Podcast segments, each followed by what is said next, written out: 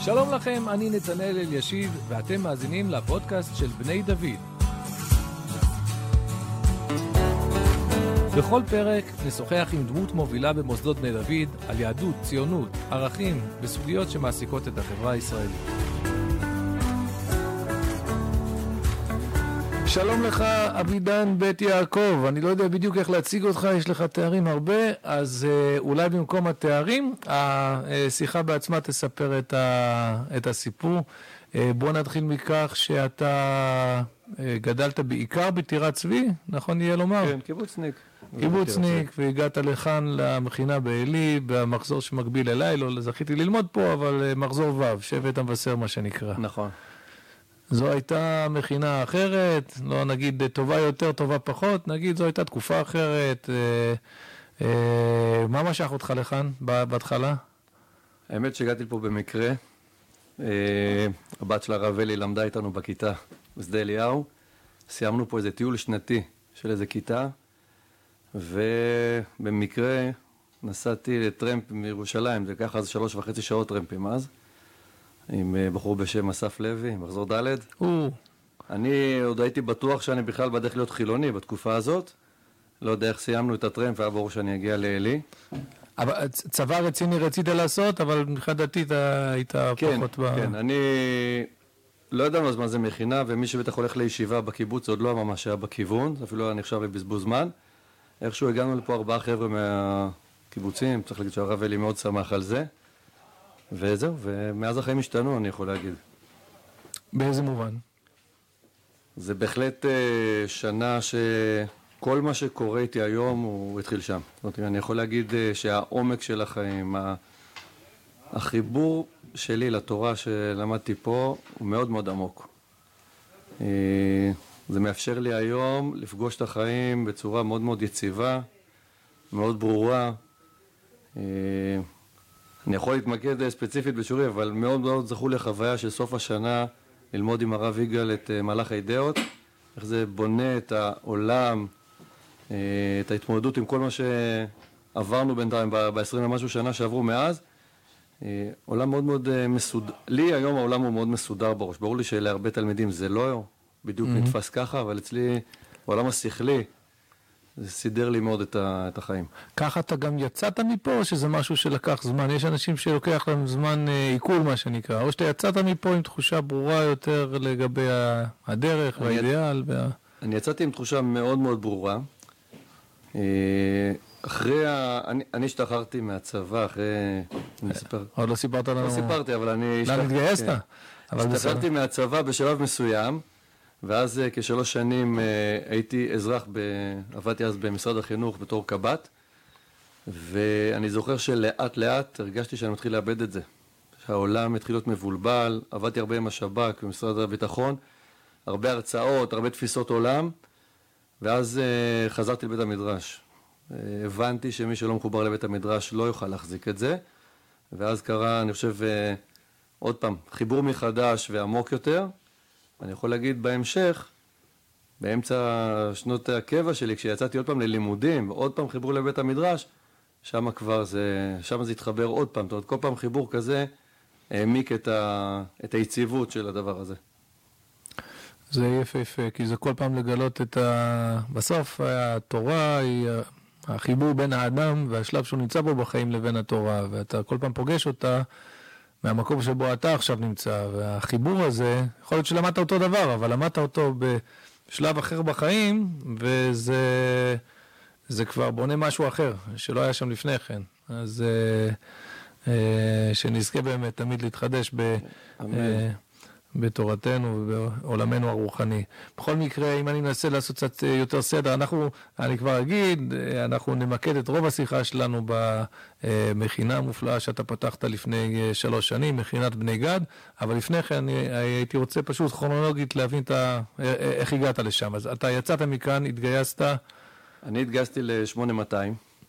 האמת היא שלא רציתי, אבל פגשתי איזה סגן אלוף שהיה אז ביחידה, ואני עשיתי מיונים ליחידה סתם בשביל הכיף, ואיכשהו התגלגלתי לשם, ואז uh, לחצו עליי להתגייס לשם, למרות שמן הסתם רציתי להיות uh, חירני, קרבי, לרוץ על הג'בלאות.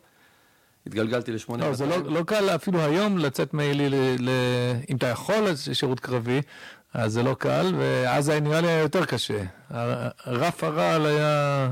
כן, צריך להגיד, היינו... גבוה. היה רף רעל גבוה, למרות שאני חושב שהיה פחות מדסים ופחות ניווטים ממה שעושים היום, אבל השיח היה מאוד מאוד uh, שם. Uh, התגלגלתי לשם, לא שידעתי מה זה, אף אחד לא סיפר לנו לפני כן מה זה, המספר 8200 זו תקופה שהיה אסור עוד להגיד אותו. Uh, ועשו לי הסדר מיוחד, שאני אוכל לדחות גיוס ועדיין להגיע ליחידה. אחרי, אני חושב, שנה וחצי ביחידה, אני הבנתי שזה לא המקום שלי. אה, ובסופו של דבר אה, התגלגלתי לצנחנים. התחלתי טירונות ממש כמעט מההתחלה, אחרי שנתיים בצבא. איפה צנחנים? בגדוד הכי טוב בצה"ל. 202? 890. אה, בסדר, נו. והבן שלי, שהוא בוגר אה, השלוחה במעלה אפרים, אז אתמול עשה את הצניחה הראשונה שלו, באותו גדוד. איזה יופי. אז אנחנו ממשיכים. איזה יופי. אז זהו, אז אני הייתי ב-890, הייתי שם מ"מ, ואחרי זה מפקד צוות בבה"ד 1. בינתיים התחתנתי. אני חושב שהייתי בעל לא מספיק טוב, והשתחררתי. אה, אני זוכר את יום השחרור דווקא כיום קשה, אני רציתי קריירה צבאית, אני רציתי להמשיך בצבא, וראיתי שזה לא הולך. השתחררתי, זה לא היה יום קל בשבילי השחרור, ובמשך השלוש שנים שאחר כך... סליחה, אבל אתה, אתה אמרת את זה, אני רוצה לוודא שהבנתי. ההחלטה להשתחרר הייתה בגלל שהרגשת שאתה לא מצליח לשלב משפחה ו... ושירות צבאי? ממש ככה. ואז כשאתה אומר לי שאתה הצטערת, אני אשים את זה פה על השולחן כי אני שומע את זה מדבריך. הרגשת תחושת כישלון? הנה, לא הצלחתי להגשים את האידיאל הזה של החלום להיות לא... מושלם בהכל, כמו שקל להגיד וקשה לקיים. אני אגיד שהחלום להיות בצבא הרבה זמן הוא לא הגיע מהמכינה. אני קיבוצניק, זה הגיע עוד לפני כן. Mm-hmm. איך לעשות את הצבא, זה כבר משהו אחר. אבל להיות בצבא הרבה שנים, ואני חשבתי שזה מה שאני רוצה עוד לפני שהגעתי למכינה. אה, כנראה שהייתי בא לא מספיק טוב, באמת, אני יכול לספר חוויות, אבל תקופה לא פשוטה בתור מפקד צוות בבה"ד 1, נשוי אה, צעיר, והלכתי עד הסוף עם הצבא. לא, לא, בנית, לא השארתי שום מקום לבית. אשתי הייתה מגיעה לבה"ד 1, ואני הייתי יושב עם החניכים, עם, ה, עם הצוערים. זה לא הלך ואני הבנתי שצריך להשתחרר. היום במבט לאחור, אם אתה היית יכול לשוחח עם עצמך אז, היית יכול להגיד לעצמך משהו על היכולת בכל זאת לעשות את ההפרדה וכן לתת את המקום, זה משהו ש... זה בהחלט אפשרי, אני פשוט לא, לא עשיתי את זה נכון. אני, הייתי, אני חושב שהייתי מרוכז הרבה יותר בעצמי מאשר במה אני בונה. אה, צעיר, הייתי מאוד מאוד צעיר. אה, שלוש שנים שאחר כך גם הייתי מילואימניק ולמדתי הרבה מאוד דברים, גם מה עשיתי לא נכון בתור uh, קצין בצבא הסדיר. Mm-hmm. אני חושב שהרווחתי הרבה מאותה תקופת מילואים שעשיתי. אז בעצם אנחנו, אני אחר כך שלוש שנים... עם צנחנים, אז איפה עשית מילואים? בצפונית, 226. אני בדרומית, לכן לא נפגשנו. כן, ובעצם שלוש, שלוש וקצת שנים אני סגן קב"ט משרד החינוך. זה תפקיד שעוסק באבטחה בעיקר של המשרדים, של השרים, התחלפו אז איזה ארבעה חמישה שרים בשלוש שנים, חלקם היו גם ראש ממשלה במקביל. הייתי אחראי על כל אבטחת המשלחות, בעיקר בפולין, הרבה פעמים הייתי בפולין. אה, וזה מה שעשיתי בשלוש שנים האלה, קצת למדתי באוניברסיטה, די טיפסתי על הקירות, והייתי מחכה לצו מילואים הזה שאני מקבל, והייתי פורח בכל מילואים כאלה, ואחרי שלוש וחצי שנים בערך אשתי אומרת לי, תחזור לצבא. מה זה אומר? אני חושב שהבנו... אתה יודע, אני חשבתי כבר שמכל השנים כבר שמעתי את כל סיפורי הצבא, משפחה, שחרור, חזרה, אפשריים. מה שאתה סיפרת עכשיו בחמש דקות, זה רק אתה, אתה יודע. אני לא יודע. אז אני אומר לך, לא, השילוב של איפה התחלת, ואז לאן עברת, ואז שהשתחררת, ובכל זאת חזרת, ומרווח השנים, ועם... אה, מסלול ייחודי מאוד. כן, אז... אה, אני חושב שהבנו, נגיד זה מהעיניים של אשתי, שהיא התחתנה איתי. ואם אני מחובר כל כך לצבא, אז כשאני לא עושה את זה, אז זה לא מצא את מי התחתנה איתו. ופשוט צריך ללמוד לעשות את זה. ישבנו, קבענו ארוחה עסקית באיזה מסעדה. אני הרגשתי כאילו התחתנו מחדש. היה באמת, הייתה תחושה מיוחדת, ולא היה אפשר לחזור לצבא. לא היה ממש, לא היה איך לחזור. זאת אומרת, אמרו לי הכל מלא, התקשרתי כמה אנשים, אמרו לי, אין איפה לחזור. לא הסכמתי לחזור להיות מ"מ, רציתי לחזור להיות מ"פ.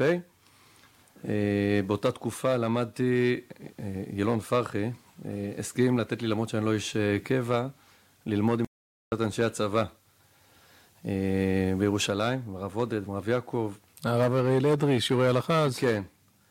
ושם התחברתי לקבוצה, קבוצת קצינים שנמצאת בעיקר בפום, ופגשתי יום קודם, הייתה הלוויה של משפחת וולנסקי, ופגשתי שם את יונתן ברנסקי, שהיה אז מג"ד הנחל החרדי. בהלוויה פגשתי אותו, ואמרתי לו, שמע, אני רוצה לחזור לצבא. הוא אומר לי, חסר לי מ"פ. ויום אחר כך הייתי בריאיון אצל המח"ט, יום אחר כך הייתי בקורס מ"פים, אפילו מילואים עוד לא סידרו לי, שמתי מדים והתחלתי את הקורס, וככה התגלגלתי לעוד 20 שנה בצבא. כולנו אנשים מאמינים, גם ביום-יום, אבל יש את הרגעים המועטים האלה בחיים, שאתה מרגיש שהקדוש ברוך הוא ככה ירד אליך במיוחד ו- ולקח אותך. אז uh, זו הייתה תפנית כזאת. תראה, קשה לי באמת לחזור, לזכור באמת מה היה. אה, במחשבה לאחור זה ככה, אני לא זוכר את החוויה באותו זמן. כך זה נשמע. כן. אה, אז ב-20 שנה האלו, מה, מה, מה, מה, מה אתה עושה בצבא בעצם? אז עשיתי תפקידי אה, מ"פ, אחרי זה המשכתי, הייתי סמג"ד חרוב. השכן שלי, אילן דיקשטיין, היה מג"ד שלי, גם בוגר המכינה. מדריך של בני עקיבא. אה, יפה, מרעננה. ובעצם אה, אני ממשיך אה, תפקידים באוגדת עזה, אה, תפקידים, תפקידי מטה. במקביל כבר מתחיל להיות גם מג"ד במילואים, במנמ"ש מה שנקרא. סיימתי את הצבא בתפקיד מפקד צוות בקורס מ"פים. החלפתי את השכן שלי מצד שני, את חוג'י. זה תפקיד שעשיתי בשלוש שנים האחרונות, במקביל למפקד גדוד מילואים, שזכה... תוך שנה ופחות משנתיים להיות פעמיים בצו 8 במבצע עמוד ענן ובצוק איתן. אה, חוויה מאוד מאוד אה, מיוחדת אה, עם גדוד מילואים שיצא לו כל כך הרבה לפעול. צריך להגיד שעולם המילואים מאוד מאוד ליווה אותי, מאוד מאוד, מאוד גם בנה אותי. כמו בתקופה, שאותה, אותה תקופה של שלוש שנים שהייתי, שהייתי אזרח ועשיתי מילואים, אני חושב ששם תפיסת הפיקוד, הדברים האלה בהמשך הצעה נכנסו הרבה מאוד מעולם, מה שקיבלתי בעולם המילואים, עולם האמיתי יותר של מפגש עם אנשים. וזהו, בעצם אה, אם אני אספר את החוויה של אה, איך סיימתי את הצבא, כן. הייתה תקופה של הרבה מאוד קיצוצים בצבא ושיח שיח של קיצוץ בתקנים. השיח הזה לווה בהרבה גם אנטי כלפי אנשי קבע, תקופה לא קלה לאנשי קבע, ופתאום בוקר אחד קורא לי, מפקד אומר לי, שמע, אתה, אתה צריך להשתחרר. עכשיו, אני חשבתי שיש לי עוד איזה חמש שנים בצבא.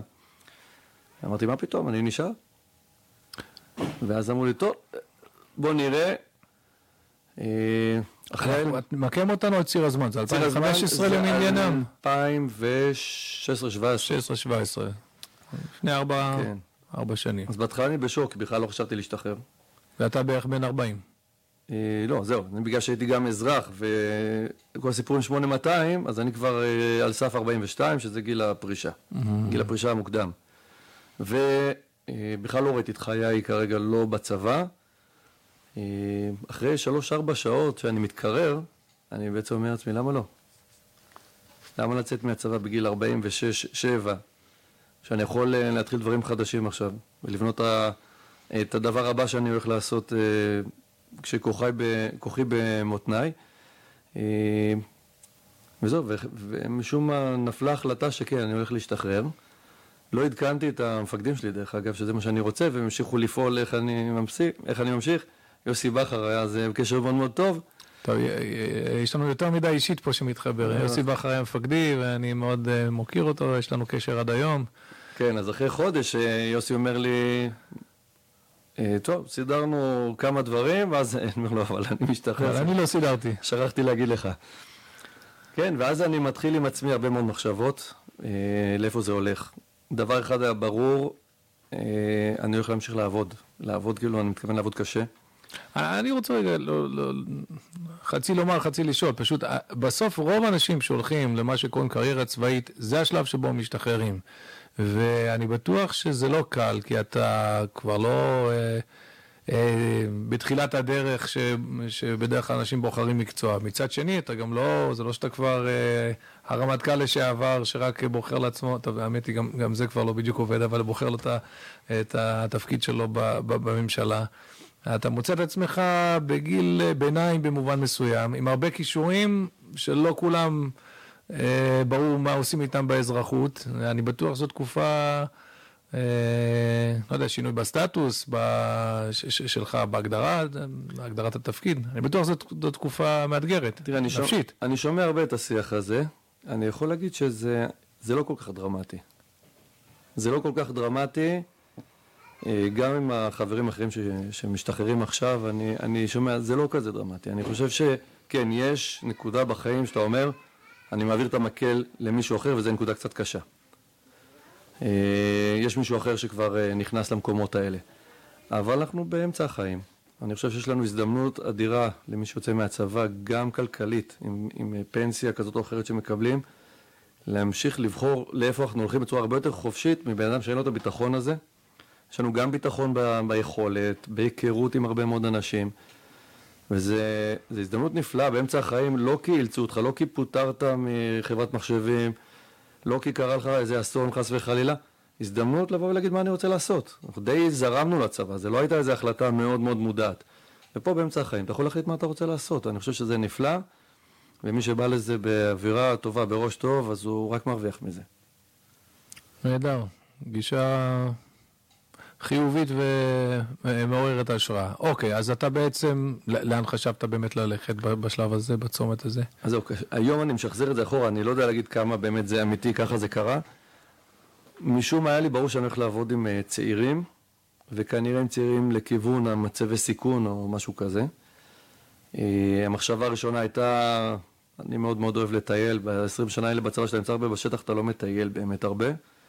וניסיתי לחשוב על רעיון של אה, איזשהו טיולים עם אה, חבר'ה צעירים, ואז ראיתי שהדבר הזה קיים, יש את דרך לוטן אה, שמפורסמת, וחוץ מזה שבחברה כזאת אתה גם, אתה מאבד את הקשר עם האנשים שאתה עובד איתם. לי היה מאוד מאוד חשוב הקשר האישי, כי אני, אני אולי אספר עוד מעט מאיפה אולי כל הדבר הזה הגיע.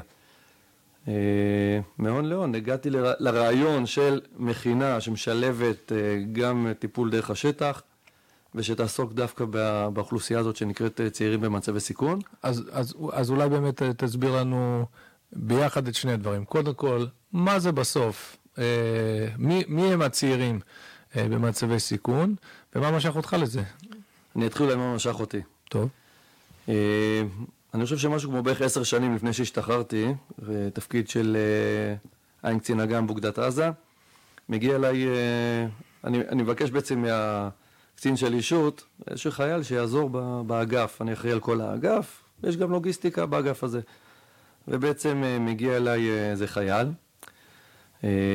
הייתה לי פקידה, גרה באזור המושבים בבאר שבע, היא מגיעה בוכה למשרד. מה הוא שלח לנו? הוא מפחיד. מגיע איזה... הסבירה לי מלא מלא קעקועים, ומישהו מאוד מאוד מפחיד. טוב, רציתי להרגיע אותה. אחרי איזה יום יומיים אני פוגש את הבחור, ואני אני אגיד בסוף, הבחור הזה עד היום אנחנו בקשר, נקרא לזה משפחתי. זאת אומרת, הוא חלק מהמשפחה, אני חלק מהמשפחה שלו. אה, זה בחור שאנחנו מאוד מאוד קרובים, מאוד מחוברים. אה, הוא סיים כחייל מצטיין באוגדת עזה, מצטיין של מפקד האוגדה, תכף אני אספר מאיפה הוא הגיע. זהו, אתה מסיים בכוונה הוא סיים, אני רוצה להבין מאיפה הוא התחיל. אני הולך דווקא לסוף כדי להגיד, זה חייל שאני קיבלתי ממנו יותר משאני נתתי לו. זה חייל שהתחיל בצורה הכי לא גרפית, אבל זה גרפי, הוא התחיל בפח זבל. הוא ואחיו אה, אה, בנים לזוג נרקומנים, ש... האבא בעצם נפטר מאיזה מנת יתר, והאימא נכנסה למצב שהוא כבר לא... הוא קומה. אני לא יודע איך הם הגיעו למצב, אבל בעצם שירותי הרווחה מצאו אותם בפח זבל. ילד בן אה, שנה וחצי, ילד בן ארבע, שככה מתחילים את החיים שלהם. רגע, אתה מדבר איתי על פח זבל כפשוטו? כפשוטו. ממש אוקיי, ככה. אתה יודע, זה, אני מניח שרוב האנשים שמעו את זה כמוני כאיזשהו דימוי. אז זהו, אומר- ממש אמרתי, ממש כפשוטו. אה, לא ניכנס לכל הסיפור, הסיפור הוא מאוד מאוד, אה, מאוד קשה. היום אני גם מבין אותו אחרת מהמקום שאני נמצא בו היום. אבל משהו במפגש עם החייל הזה גרם לי להבין שמשהו כמו עשר שנים בצבא אני ויתרתי על חיילים. והחייל הזה קיבלנו ממנו כל כך הרבה. אם זה לצבא ואם זה לחברה הישראלית אחר כך, ואם זה אני אישית, שהתחלתי להבין כמה אנשי אנחנו מוותרים עליהם. ואני אומר היום כ... למה עליו לא ויתרת? מה היה בו שגרם לך לעשות איתו תהליך אחר? אני לא יודע אם זה בו, אני חושב שאני התבגרתי. אה, היום, אני אומר לעצמי שבעשר שנים האחרונות של הצבא, אני ניסיתי לתקן את מה שקלקלתי בעשר שנים הראשונות.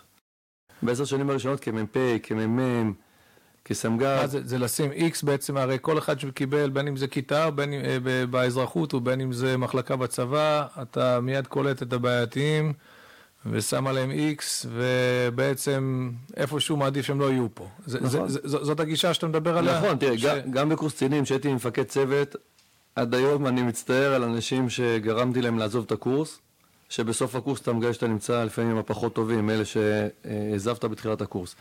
אבל פה זה יותר קיצוני, כי אנחנו כמעט לא מכירים את האנשים האלה. מי זה אנחנו? אני חושב, האנשים שאני גדלתי איתם, אם זה החברה בצבא, אם זה השכונה שאני נמצא בה, המקומות שאני גדלתי בהם, אנחנו מכירים פריפריה, אנחנו מכירים קושי.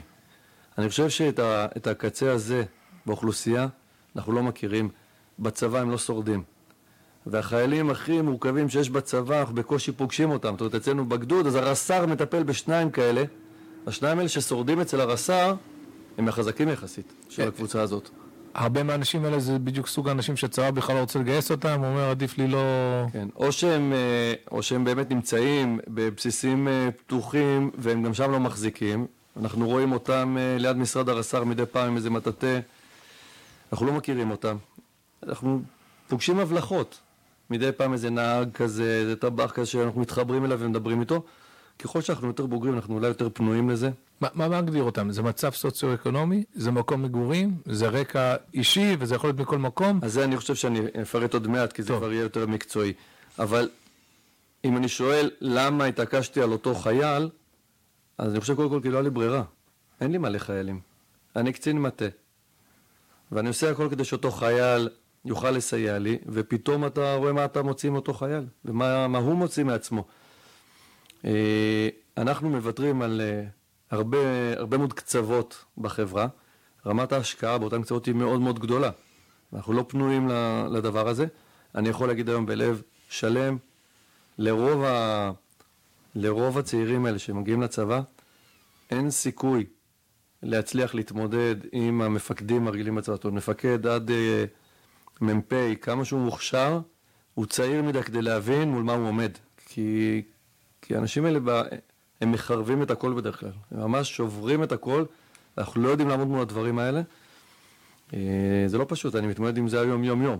זה לא פשוט, אה, אבל זה, זה חיבור אחר. אני חושב שזה חיבור, יש פה עשייה, אני אגיד אולי משפט שהוא אולי קצת מסוכן. לפעמים בעולם החינוך, גם בצבא, בעולם החינוך לפעמים אה, המחנך שואל את עצמו מה הוא עשה. זאת אומרת, אולי, אולי לא עשיתי כלום. אולי, בסדר, הייתי איתו והעברתי תוכן, אבל אולי לא עשיתי כלום. בעולם שאני עכשיו מדבר עליו, עולם הטיפול, אי אפשר... כל מפגש קורה בו משהו. אי אפשר להגיד שלא קרה שם משהו. אני חושב שזה גם נכון בחינוך, אם ניכנס לעומק החינוך, עומק החינוך הוא, הוא מתבסס על דברים של הטיפול, אבל uh, זה מפגש אחר, יש פה משהו שיותר דומה לאבא ואימא וילדים מאשר למורה ותלמיד. אז בוא, אולי עכשיו הזמן. תסביר לנו, מי הם האנשים האלו? אז, אז אני מדבר, אה, נגיד, גם- מה מגדיר אותם? אז כן.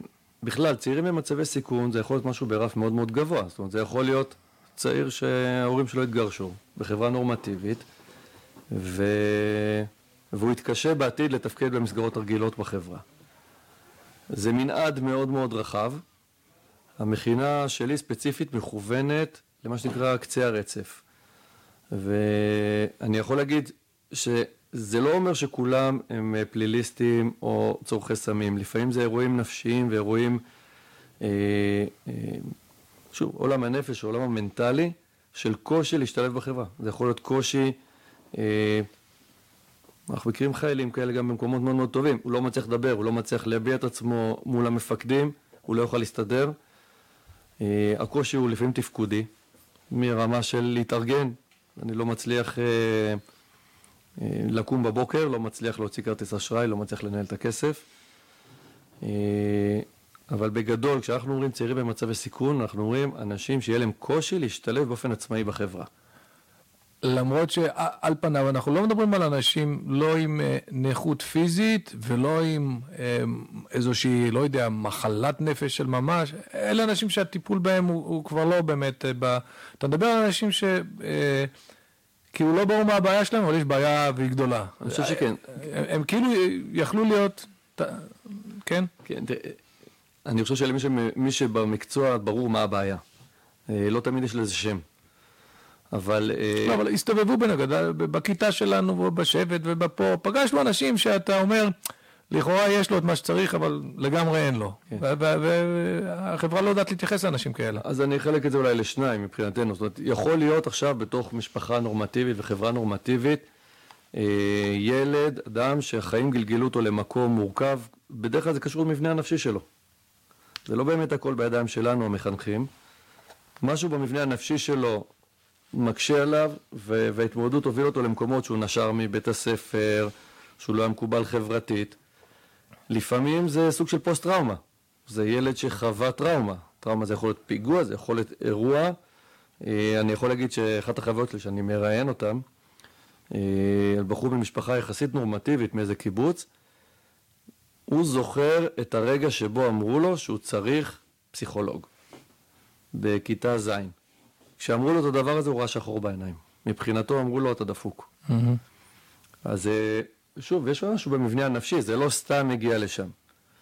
אבל אני חושב שהחלק הארי של האנשים שאני פוגש, מדובר על מבנה משפחתי מאוד מאוד מורכב. כמעט הכל מתחיל מהמשפחה. אה, אז יש מבנה משפחתי מורכב, יש שכונות קשות, יש אה, כל נושא של עלייה, הגירה. אה, בחברה האתיופית אה, קושי מאוד מאוד, אה, מאוד מאוד גדול. אנשים שנפגעו מינית זה גם בתוך הקבוצה הזאת? ודאי, ודאי. כל טראומה היא משפיעה, טראומה משפיעה על ההתנהלות שלי. Mm. ככל שהמשפחה יותר חזקה, היכולת להתמודד עם הטראומה יותר, היא יותר חזקה, ונגיד ילד שנולד עם מבנה נפשי מסוים, אבל ההורים שלו הם הורים מספיק טובים, אז כנראה שהוא לא יגיע לקצה. אני מבין. אז, אז בעצם צריך או אה, אירוע, לא יודע, אירוע, או, או מבנה פנימי, אה, צריך, צריך כאילו שילוב של שני דברים. גם כאילו את ה... אה, זה יכול להיות או המבנה הנפשי, הפנימי, או האירוע החיצוני, וגם שאין לך את הגב שיודעים כאילו לתת לך את, ה, את התמיכה שאתה זקוק לה. וכששני אלה מתחברים, אז אתה מקבל מישהו שהוא... אוקיי, okay, אני, אני חושב, אני חושב שבאמת אה, ברוב המקרים, במקום שאני נמצא בו, שזה יותר מה שאנחנו קוראים לו קצה הרצף, אה, באמת... קצה הרצף, כלומר, כלפי, כלפי עם, מטה. כלפי מטה, אם מותר כן, לומר. כן, אנחנו באמת, אני באמת פוגש בדרך כלל משפחות שלא לא יכולות להכיל את זה, שלא יודעות להתמודד עם הקושי הזה. למרות שהרבה מאוד מקרים מורכבים, כל משפחה תתקשה להתמודד. אבל, אה, ויש עוד אה, סיבות סביבתיות, כמו השכונה והחברה והדברים האלה, אבל באמת, אני, אני אלך לדוגמה הבסיסית. אה, אולי, אולי לא לקיצון, אבל תינוק שנולד ואימא שלו נמצאת בדיכאון אחר לידה, ונגיד שהיא לא מסוגלת להעניק אותו, הוא מאבד את הדבר הראשון ש, שהוא הכי בסיסי. זאת אומרת, בשלב הראשון אצל, אה, אצל יצור אנושי, כן. הוא צריך לבנות את זה שהוא קיים. ואיך זה קורה? כל היחסי אובייקט בפסיכולוגיה. כן. אז, אז הוא בהתחלה הוא בוכה. הוא רעב. ומיד הוא מקבל אוכל. קר לו, הוא בוכה, עוטפים אותו בשמיכה. יכול להיות עכשיו שהתפקוד ההורי שם באותה חברה הוא לא, הוא לא טוב, אם זה דיכאון, אם זה הורים שהם לא פנויים, נרקומנים, אם זה בעיות אחרות, אם חד-הורית ש... יש לה המון אה, קשיים אחרים. ובעצם במבנה הנפשי, אה, שלב מאוד מאוד בסיסי שנקרא, שיצירת אמון, הוא לא קיים. בסופו של דבר, כשאנחנו פוגשים את הצעירים האלה בגיל 16-17, אין לו אמון. אין אמון לא בעצמו, זאת אומרת, הוא כל הזמן אמרו לו, אתה לא שווה שום דבר, והוא מאמין בזה, ואין לו אמון בשום מערכת. לא משפחה, לא בית ספר, לא משטרה, לא מדינה. וזה המדרגה הבסיסית, זה האמונה. אבל כאילו, ברגע שאין אמון, אי אפשר לעשות שום דבר. בן אדם, הוא לא מאמין שהוא ידרוך, הוא רוצה להתקדם על מדרגה, אם הוא לא בטוח שהמדרגה הזאת יציבה, הוא לא יכול לדרוך עליה. וזו הסיטואציה שהם נמצאים בה.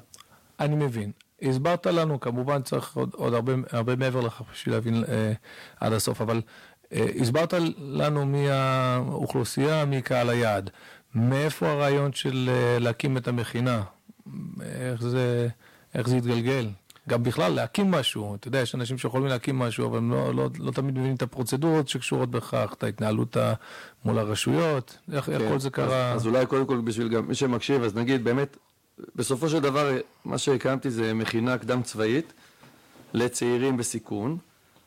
היו דברים כאלה לפני כן, אבל לא היה דבר כזה שהוא טיפולי, שיקומי. זאת אומרת, הרבה אנשים טובים שמביאים בעיקר את הלב שלהם ואת הניסיון שלהם, ועושים uh, עבודה עם צעירים כאלה, uh, ויש שם הצלחות מאוד מאוד גדולות, אבל מסגרת שהיא מקצועית, אני חושב שלא קמה, uh, לא קמה לפני כן, לפחות במיטב ידיעתי, נספר אחר כך איך, איך זה קרה. Uh, אז זה קודם כל המסגרת, וצריך להגיד שמכינה, קדם של יצירים בסיכון, אז מכינה זה רק שיתוף השם. חיצונית זה נראה אותו דבר, זה עבודה אחרת לגמרי. למה בני גד דרך אגב? מאיפה השם הזה? לא, האמת היא שאני אני הרבה שנים רציתי להקים משהו, אני התחברתי לשבט גד, כנראה אה. מהשיעורים של הרב קשתיאל. וואלה, יפה. משהו מיוחד בשבט הזה, בכלל אני אוהב להתעסק עם שבטי ישראל. ושבט גד, אני אגיד אה, שני דברים. אחד, אני חושב שיש שם אה, עבודה חינוכית שמשה רבנו עושה שם, היא עבודה מיוחדת. יש שם הרבה הקשבה.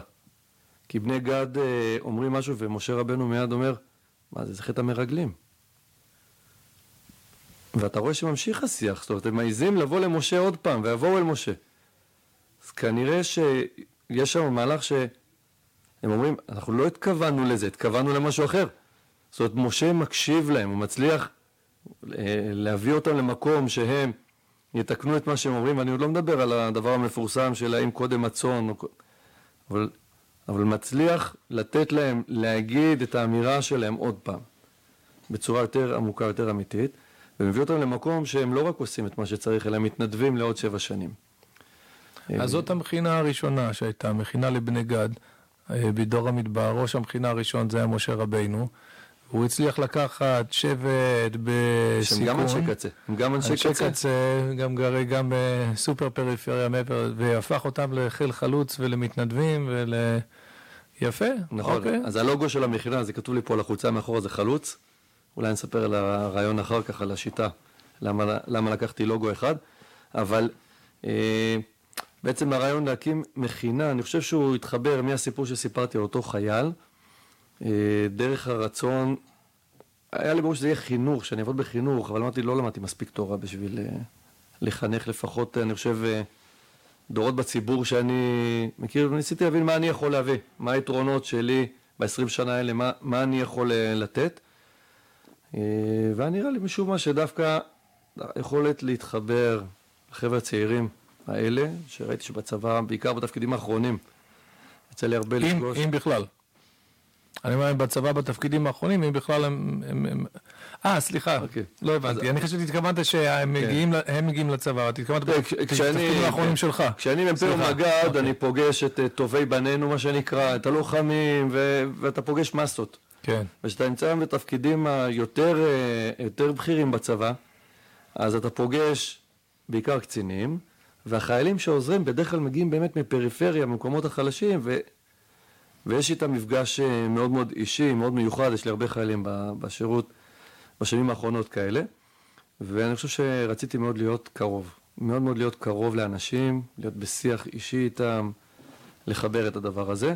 ומכינה את הרעיון, אני חושב שלוקח את כל החבילה הזאת. אבל אתה לבד בעולם, מה, מה זה להקים מכינה? אתה, אתה חייב מישהו איתך, אתה חייב שותפויות. מי... מי, מי עזר לך? אז זהו, אני קודם כל אה, גיליתי שכשאני פונה למישהו ואני מבקש להיפגש, אין אחד שאומר לא. שמעתי את זה מהרבה פורשים. לא משנה מה, מה תפקידו, מה מקומו, אנשים אוהבים להיפגש ולדבר. אז באמת פגשתי ולמדתי הרבה. פגשתי הרבה מאוד אנשים, וזה החלק הפשוט. אחרי זה אמרתי, צריך כסף. משהו כמו שנה אני הולך ממיליונר למיליונר לאנשים ומנסה אה, לאסוף כסף. מי שאף פעם לא, לא היה צריך לעשות את זה, זה נראה פשוט, כי יש הרבה כיסים עמוקים כביכול, ואתה רק צריך להחליט את מי תזכה במצווה, ומה אכפת לו, יש לו כל כך הרבה, אז מה הבעיה שלו? נכון, ועוד, והם ממשיכים את זה, תבוא לעוד פגישה ועוד פגישה. לא ראיתי שקל, וואי. לא פגשתי שקל, אני במצב שאני אומר, רגע, אני שנה הבאה מרים את זה. עכשיו, אני כבר עשיתי כרטיס ביקור, קבעתי איפה זה קורה, איך קוראים לזה. מכינה הייתה. לא היו חניכים, ולא היה כסף. ו- זניח. כן, במסגרת הפגישות פגשתי אה, אה, בחור בשם מיקי נבו שנמצא במנדל. הוא, הוא הקים עמותה שקוראים לה מרכז מעשה, שעוסקת בפריפריה, ונתן לי שם להיפגש איתו, לא כדי להקים, כדי ללמוד. נפגשתי עם בחור אה, ממרכז מעשה, עמותת מרכז מעשה, שקוראים לו דני ולל, שהוא כל מי שהוא פוגש אותו, מנסה לגייס אותו לעמותה. לא היה לי שום כוונה לעשות את זה. אה, עמותה חברתית, גם עם נטיות אה, שמאל חברתיות, אה, עוסקת בהרבה מאוד דברים, חלקם רחוקים ממני.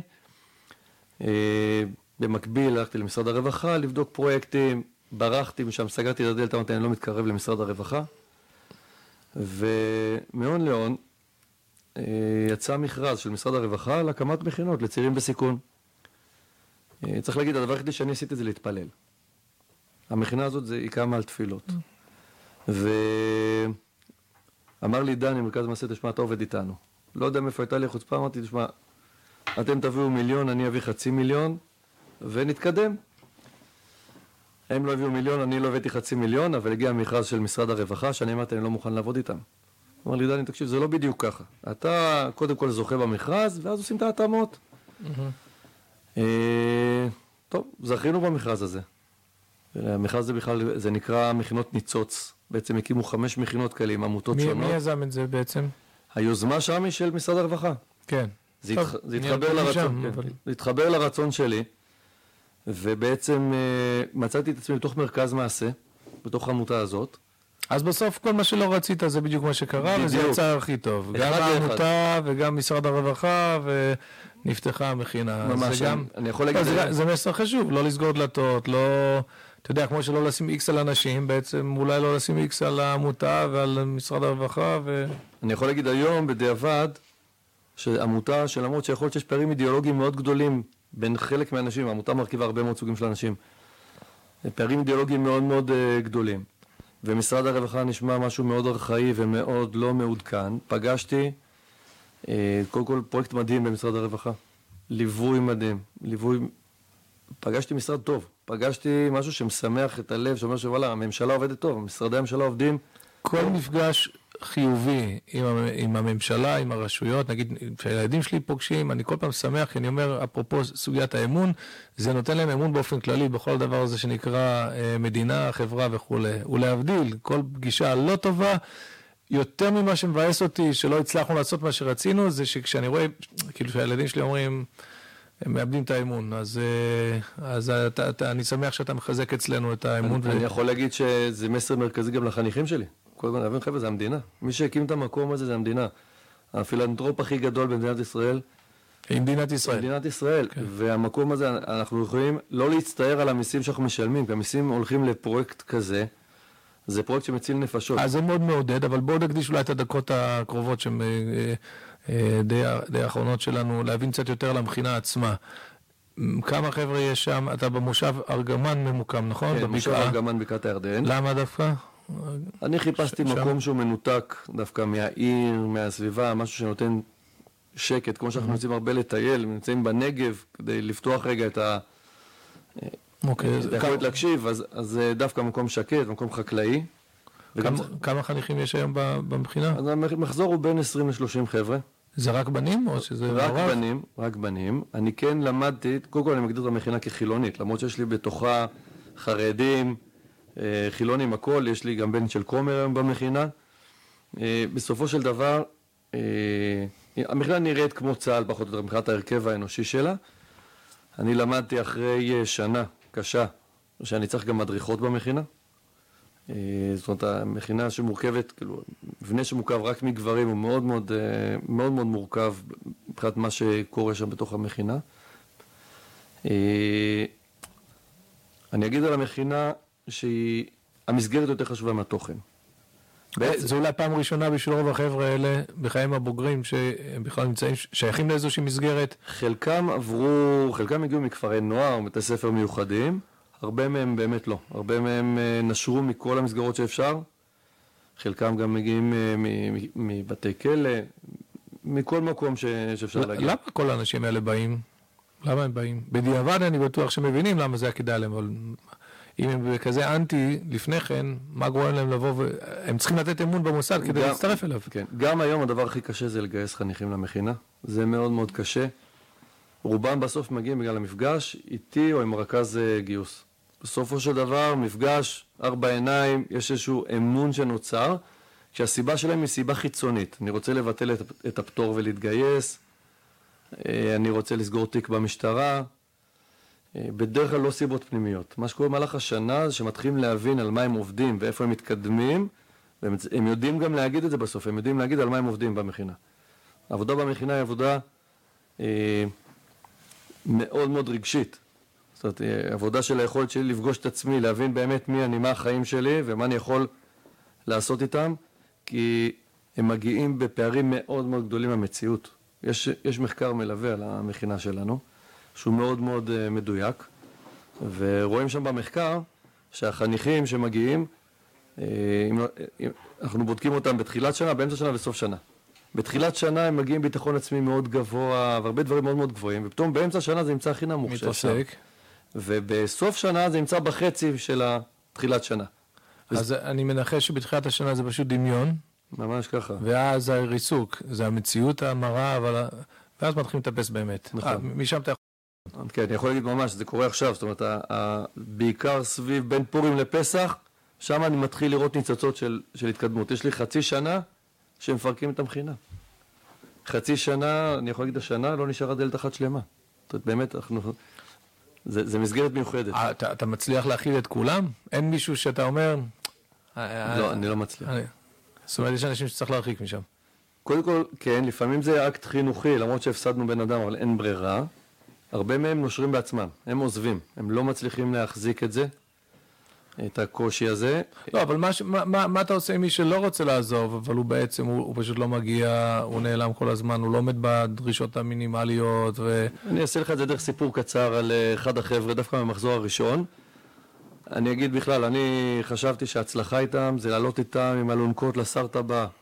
היום אני יודע שההצלחה זה ש-95% התחסנו. זה הצלחה. וואלה. אני הגעתי, אני, אני בשנה הראשונה היה לי שולחן כמו משרד מ"פ, בשנה השנייה היה שם ספה, ספה. הפכתי את השולחן, זה סלון. Uh, התחלתי לחשוב אחרת. היה לי בחור בשנה הראשונה שאפשר להגיד שהוא היה שבוע בחודש במכינה. עכשיו המכינה היא לא כמו מכינה רגילה, היא כן uh, מקפידה. יש uh, חטא בבוקר ויש...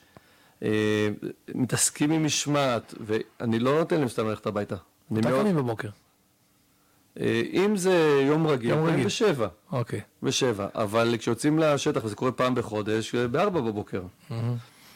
אם יש עבודה חקלאית, קמים יותר מוקדם. אבל בגדול, אני לא מנסה לעשות דברים מטורפים. יש מכינות כאלה, עושים משהו מאוד מאוד צבאי, הקפצות, דברים כאלה. לחבר'ה שלי אין ודאות בחיים. אני לא מוכן אפילו שהם יחשבו שיש להם הקפצה בלילה. הם צריכים ודאות כדי להתחיל לדרוך במקום, ממש מתחילים כמו תינוק.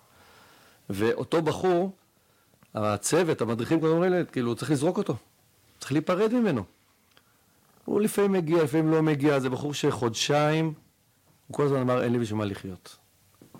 זה בחור שאימא שלו התגרשה והתחתנה שלוש פעמים, באמצע היא נהייתה ברסלבית וחזרה בשאלה, וכל הדברים האלה, ו- ו- ואין להם קפה בבית.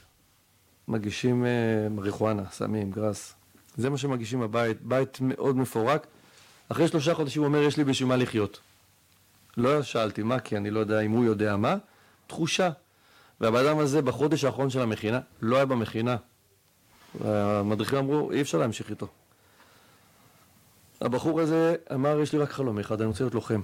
הוא הלך לחוות השומר, קיבל אחרי חודש מצטיין שם. אחרי חודש וחצי, פוגש את הקב"נית, היא אומרת לו, אתה לא תהיה לוחם. הוא רואה שחור בעיניים, הוא כמעט מתעלף, הוא מתחיל לבכות, הוא מתקשר אלינו, אומרים לו, מדברים, טוב, זה מה יש. הוא מחליט להמשיך. הוא מסיים את הטירונות בחוות השומר, אומרים לו, אתה תהיה חובש קרבי. זה אף פעם לא קרה בחוות השומר, איזה יופי, איזה הצלחה, אני בא אליו לטקס, אתה נוסע לבה"ד 10 שבוע הבא ומתחיל תהליך של חובש קרבי. הוא מגיע לבה"ד 10, פעם ראשונה לא מלווה, כי זה לא חוות השומר. מחכה על הספסל כמו שחייל מחכה יום, יומיים, שלושה, אחרי זה אומרים לו, אני יכול לדעת על מה אתה מדבר. אין קורס חובשים קרביים, אתה גם לא קרבי. לא יודע מה לעשות. הוא לבד. טוב, מרים טלפון, חוזר לחוות השומר, אני מתקשר למפקד חוות השומר, כן, רצינו שיהיה חובש קרבי, אבל אה, לא הלך. אומרים לו, או שתהיה נהג בט"ש, או שתהיה חובש אה, לא קרבי. מתייעץ איתי, בסוף הולך להיות אה, חובש לא קרבי. אומרים לו, אה, כן, אבל אין קורס. תחתוך את החוגר, אתה משתחרר. וואי, וואי. חודשיים הוא בחל"ת, ולא זוכר איך קוראים לזה, דחש כזה. החזרנו אותו למכינה, שיעזור לנו קצת עם המחזור הקרוב. חודשיים עובד, ואומרים לו, טוב, עכשיו מתחיל הקורס חופשים, לא קרבי, אבל סבבה, תלך לשם. הוא מתגייס חזרה לצבא, מגיע לבה"ד 10, ואז אומרים לו, אופס, התבלבלנו. עוד חודש וחצי. הוא עוד פעם בבית. אבא שלו כבר זרק אותו מהבית, הוא חזר לאבא שלו, והחברה אמרה שהיא לא רוצה שהוא יהיה שמה. והבחור היום כבר שנה וחצי חופל ב... בעיר הבה"דים. חובש פלוגתי למי שלא יודע, שזה כן. בעצם סוף טוב לסיפור, כן? נכון, עכשיו, מה זה סוף טוב? אין להם אף פעם, כאילו, הוא לא ישתנה לגמרי, והחיים שלו לא ישתנו. אבל היכולת להתמודד עם ההפתעות של החיים, והפתעות תמיד יהיו. יפטרו אותי, יהיו יחסים מורכבים עם, בתוך המשפחה, יהיו כל מיני דברים כאלה. אם אני מסוגל לעמוד מול הדבר הזה. בעצם היכולת העיקרית שהחבר'ה יוצאים אצלנו, היא יכולת לפגוש את עצמם, להגיד, זה אני, לא דמיון, זה מה שאני מסוגל, לפעמים מסוגל מאוד, יש חבר'ה שמגיעים מאוד מאוד רחוק, ויש חבר'ה, לקבל את המציאות שהם נמצאים ולחיות איתה. אה, החיים, אנחנו למדים שהחיים הם הרבה יותר אפורים מאשר פיקים. וכשאתה יודע שהחיים אפורים הם טובים, אתה יכול להמשיך איתם, אז אתה לא בונה על הפיקים האלה כל הזמן, של או שהכל מעולה או שהכל גרוע. והיכולת שלהם להיות בקו ישר של חיים היא יכולת אחרת. כי אני, מה יקרה להם בעתיד בחיים? אני לא יכול לשלוט, אני לא יכול לדעת, והם יהיו שם לבד. אה, יש עוד הרבה הרבה מה כמובן להעריך בזה. אבידן, מה החלום? כבר, כבר, כבר זה נשמע, נשמע לי כמו חלום, אבל אני בטוח שיש לך איזשהו חזון עתידי עוד יותר, לא יודע. מה החלום? אז זהו, אני חושב שאני בתוך החלום. אחד הדברים שלמדתי בעבודה הזאת, ואני גם מנסה לתקן את עצמי כהורה בדבר הזה, העבודה עם צעירים כאלה היא עבודה שאין בה ציפיות. אתה לא עובד עם ציפיות. אתה בעצם, נכנ... אתה הולך עם הבחור בדרך שלו. כל שיחה שיש לי עם בחור, לא משנה מה הוא עשה, משהו טוב או משהו רע, אני רק יודע איך היא מתחילה, אין לי מושג מה אני הולך להגיד ואין לי מושג לאיפה היא הולכת. ובעצם אה, לי חשוב כרגע להתעמק במה שאני עושה, כי אנחנו עושים משהו שהוא חדש. זה אין, אין, יש הוסטלים עד גיל 18, דברים כאלה, אין מסגרות כאלה, זה עכשיו חמש, שש מסגרות כאלה בארץ, אנחנו עושים משהו חדש. אני לא לגמרי מבין מה אנחנו עושים. אנחנו רואים הצלחות, רואים דברים יפים, אבל להגיד לגמרי ולבנות את השיטה, קשה להגיד. אני כרגע מנסה יותר להתעמק מאשר להתרחב ולהגדיל. אה, זה דרך היתרון של בן אדם ש... אני רואה את זה עם הרבה פורשים. היינו במקומות הגדולים, היינו במקומות כן. הזה, ו- ואני יכול להרשות לעצמי להתעמק בכל תחום שאני אבחר, אם זה יהיה לימוד תורה, אם זה יהיה חברה שאני אקים, משהו כזה, ולא דווקא לחפש את הדברים שלכאורה בעולם החיצוני נראים גדולים. בסוף, מתוך אה, נגיד היום שנה שלישית, כ-40-50 חבר'ה ש- ש- שאני מלווה אותם, זה היה שווה רק בשביל אחד מהם ש- שהוא סיפור הצלחה. ויש שם הרבה יותר סיפורים כאלה. אסיים בדימוי אה, של בעלי המוסר, על זה שיש יכולים להיות אה, מסלולי רכבת שהם על פניו נראים אותו דבר, אבל אתה יודע, איזו תזוזה קלה יכולה בכלל לקחת אותך, לשנות את הזווית, ואתה מוצא את עצמך שט למקום אחר. אתה תיארת לנו אנשים שהרבה פעמים היה להם את זה בחיים ולקח אותם למקום לא טוב, הם התחילו עם כולם, אבל הם, בעצם הרכבת של החיים לקחה אותם למקום אחר. וכל מה שאתה מתאר זה פשוט נשמע לי השינוי הקטנצ'יק הזה שבעצם מחזיר אותם לפסים ומחזיר אותם לחיים, ואני בטוח שההשלכות של זה יהיו עוד יותר גדולות ממה שאפשר היום לחזות, זה יבוא לידי ביטוי לא רק בשירות הצבאי שלהם, אלא בסוג המשפחה שהם יקימו, ובאלף ואחת אירועים קשים שימנעו מהם ומאנשים אחרים שהיו סובלים אה, בזכות זה שכאילו... אה, גם הם יודעים להגיד היום, כל חניך שנמצא שם, שהצבא הוא כבר לא המטרה. אצלנו הצבא במסגרת הזאת הוא אמצעי, והמטרה היא החיים הגדולים שלהם, אנחנו גם מלווים אותם הרבה שנים. אה, כל המערכות היום במדינת ישראל מתחילות להתחבר לדבר הזה, לא, לא סביבנו, זה, זה, בין, זה קורה עכשיו, זה בתקופה הזאת. פגשתי שופטים מדהימים, שופטים שעושים איתנו יד אחת, סוגרים תיקים, תיקים, תיקים על, על דקירות שנגמרו ב... באדם השתנה לגמרי. כן. 300 שקל קנס ולך לצבא. ושירות המבחן, והרבה מאוד גופים שמתרכזים, והם גופים ציבוריים, ממשלתיים, זה לא עמותות. המדינה והצבא מאוד משלבים ידיים סביב הדבר הזה, אני חושב שזה עת רצון בדבר הזה, אני אגיד. אני חושב לנו, חשוב להגיד, אני לא תכננתי להיות איפה שאני נמצא. אה, וזה מאוד מאוד קשה. זאת אומרת, לא, יש, יש יזמים שכל מה שהם נוגעים מצליח. אני לא יזם, אני תמיד הייתי בטוח שאני אהיה שכיר. ובעצם קם פה משהו. וקודם כל הדבר העיקרי שלמדתי זה, אנחנו יכולים הרבה תכנונים לעשות, אבל הדבר העיקרי שצריך לעשות זה להתפלל. ו... ולמדתי להתפלל, לא ידעתי לעשות את זה בצבא. אני חושב שלמדתי להתפלל, אה, ושוב, אנחנו לא יודעים מה התוצאות אף פעם יהיו, אנחנו לא מתפללים על התוצאות, אבל בסופו של דבר אנחנו רואים שהדברים האלה קורים. ואדם מאוד מאוד רוצה לעשות דברים טובים, הם יקרו. אנחנו פחות צריכים לתכנן איך זה ייראה. זה תמיד ייראה שונה ממה שתכננו. אז אנחנו גם כן נתפלל, נתפלל להצלחתך, אה, ושעוד הרבה ילכו בדרך הזאת. תודה רבה לך, והרבה הצלחה. תודה ו... רבה, בשמחה. עד כאן הפרק שלנו, תודה שהאזנתם להסכת של בני דוד. אתם מוזמנים לשתף את הפרק עם חברים, נשוב ונשתמע בפרק הבא.